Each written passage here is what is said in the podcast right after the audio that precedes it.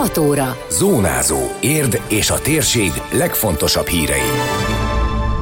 Jövő csütörtökig eldől, kap-e a város állami támogatást az uszoda és az Érdaréna működtetésére. Félbeszakadt az érdi közgyűlés, tökös programok a múzeum kertben. Köszöntöm a hallgatókat, a Zónázó 2022. október 28-ai adását hallják. Banyila Sajnalka vagyok. Ez a Zónázó, az Érdefem 1013 hírmagazinja, a térség legfontosabb híreivel. Jövő csütörtökön rendkívüli ülésen tárgyalja a városi intézményekkel kapcsolatos költségcsökkentési javaslatot ért képviselőtestülete, amely csütörtökön tartott ülést. A tervek szerint november 1-től szüneteltették volna a Gárdonyi tanúszoda működtetését, és az Érdaréna is bezárta volna a kapuit novembertől. Az előterjesztés halasztásának okait Csőzik László polgármester ismertette az Érdmosttal. Ma szerettük volna tárgyalni azt a napirendi pontot, azt az előterjesztést, ami a takarékossági csomagról szól. Erre végül nem került sor, hiszen reggel a pénzügyi bizottság tagjai egy nagyon fura jogi helyzet értelmezésében nagyon nem értettek egyet, és végül a bizottságot határozatképtelenné tették. Ennek következtében viszont a közgyűlés úgy kellett volna, hogy tárgyalja ezt az igen fontos előterjesztést, hogy a szakbizottság, tehát a pénzügyi ellenőrző bizottság nem tudta azt tárgyalni.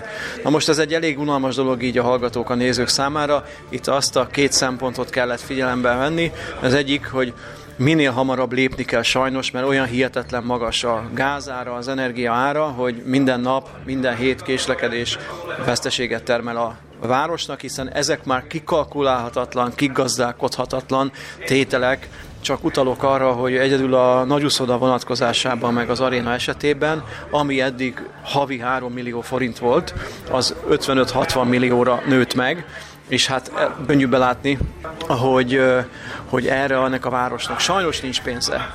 Az előterjesztés, ami jóval több takarékossági intézkedést tartalmaz, az utolsó pillanatban is módosult, hiszen Csőzik László polgármester szerdán délelőtt még egyeztetett Balla György miniszteri biztossal az érden tervezett takarékossági intézkedésekről. Balla György miniszteri biztos úrral és csapatával találkoztam, és hát célszerűnek látszott bevárni az eredményét. Egyébként van is hozadéka, tehát volt értelme, talán nem engedik el a kezünket, és van még egy fontos szempont, amire hónap végéig várni kell, hogy remélhetőleg megszületik a sportért felelős államtitkárságnak a döntése, hogy kapunk-e állami támogatást az uszoda, és hát ennek köszönhetően, vagy annak a farvizén az aréna további nyitva tartására. Úgyhogy ilyen szempontból én nem bánom, hogy végül is úgy döntöttünk, mert elrendeltem ezt szünetet, és akkor a frakciókkal egyeztettem, hogy akkor jövő héten rendkívüli közgyűlést tartunk november 3-án minden valószínűség szerint.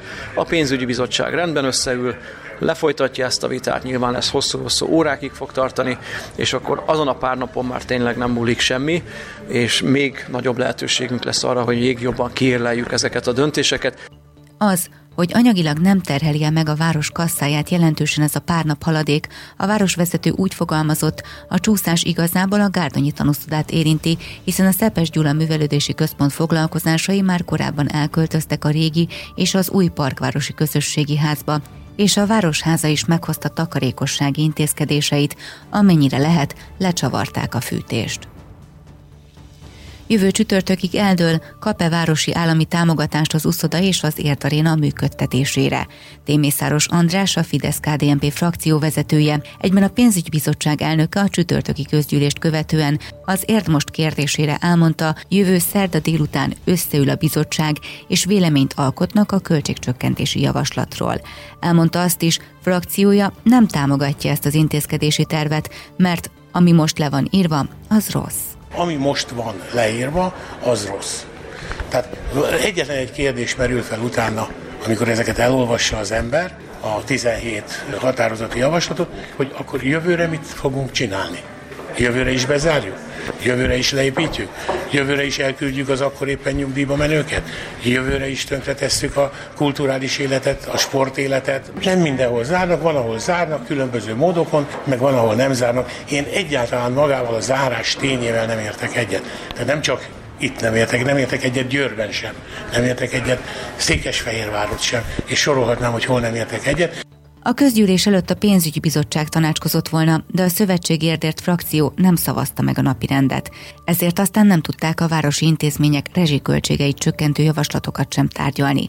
Mindez azt eredményezte, hogy félbe kellett szakítani a közgyűlést. Lengyel Péter, a szövetség érdért frakció vezetője, a közgyűlést követően elmondta, miért nem támogatták a napi rendet. Négy napi rendi pont volt, ebből az első napi rendi pont az ETH és a Zöld Határ Kft. beszámolójáról tartott képviselői kérdés vagy tájékoztatás, hiszen ugye május 31-ével le kellett adni minden cégnek a beszámolót.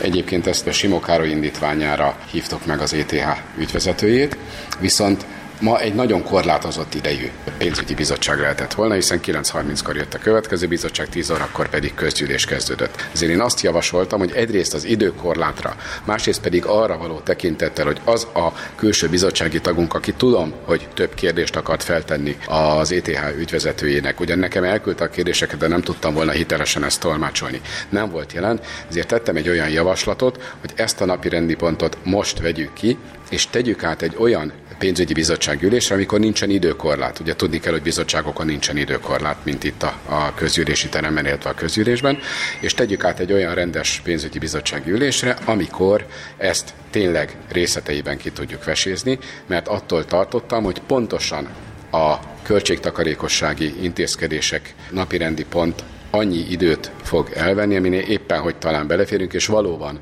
az lett volna ma hangsúlyos. A közgyűlés összefoglalójáról szóló beszámolónkat, valamint a teljes ülés videóját az érdmos.hu-n láthatják és olvashatják. Tökös programok a múzeumkertben, a Magyar Földrajzi Múzeum kertjében rendezik meg a 11. Tök Jó Fesztivált. Spanyol Szandra, a Szepes Gyula Művelődési Központ programszervezője rádiónknak elmondta, hogy az egész családnak izgalmas kikapcsolódási lehetőségekkel készülnek. Most vasárnap lesz a múzeumkertben a 11. Tök Jó Fesztivál. 15 órai kezdettel fogadjuk a gyerekeket. Tökfaragó szépségversenyt, aminek az a lényege, hogy minden gyerek otthon anyucival kifaragja a tököt, és elhozza, beregisztrál, és nyerhet. Nagyon sok programmal készültünk, ugye 16 órakor a színpadon lesz aranyszerű bárány bábelőadása, majd követi őt a Kőhalmi Ferenc bűvészműsora, és ugye 18 órai kezdéssel a Iszkiri zenekar fog a gyerekeknek jött, és még ugye rengeteg interaktív programokkal készülünk, ugye kézműveskedés lesz, bájitalpult, boszorkány múzeum, bájitalpultnak neveztük el ugye azt a sertet, ahol különféle gyümölcsszörpöket, gyümölcsszörpökkel készülünk ugye a gyerekeknek, színezett teákkal, a Tök Jó Fesztivál ötlete évekkel ezelőtt a 2030 Egyesülettől származott, a szervezésben a mai napig aktív szerepet vállalnak, ismertette Martin Norbert, az Egyesület elnöke. Kezdetek 2010-re vezethetők vissza, amikor a 2030 Egyesület megalakult, és igazából a, a célja az a közösségépítés volt, és ahhoz kapcsolódó programok szervezése, és rengeteg programot elindítottunk kezdetekben, ezekből az, az évek során volt, ami lemorzsolódott, voltak újak, amik bejöttek, és a, a tök az, ami ilyen hagyományteremtő jelleggel megmaradt itt a városban, és úgy vettük észre, hogy eléggé szereti az itteni lakosság, sok embert elér, megszokták, és, és ebből megéltük most a 11. alkalmat. Mi elengedtük ezt az ős magyar rendezvények megtartásának hoz való ragaszkodást. Mi azt tekintettük prioritásnak, hogy mik azok a rendezvények, amikre jól rezonál az érdi lakosság, mi az, amire igény van, és azt vettük észre, hogy az ilyen kisgyermekes családoknak városban, amikor mi ezt elkezdtük, édes kevés olyan program volt, amire ők ki tudták volna vinni a gyermekeiket, és erre nagyon jól reagáltak és szerették. Nekünk teljesen mindegy, hogyha a húsvét volt Farsangfarka Fesztivál is az évek során, volt számos olyan rendezvényünk, ami köthető ünnepekhez, meg volt olyan is, ami teljesen független tőle. A Tök Jó Fesztivál vasárnap délután 4 órakor kezdődik, és minden látogatót vendégül látnak egy tökös mákos tétesre és egy pohár forró teára. Időjárás. Pénteken sokfelé ismét párás ködös lesz a reggel, helyenként ködcitálás is előfordulhat. Napközben felhősebb és naposabb időszakok válthatják egymást. Gyenge, mérsékelt marad a szél. Délután 15-22 fokra van kilátás, a felhős tájakon várható hűvösebb idő. Zónázó. Zónázó. Minden hétköznap azért efemen.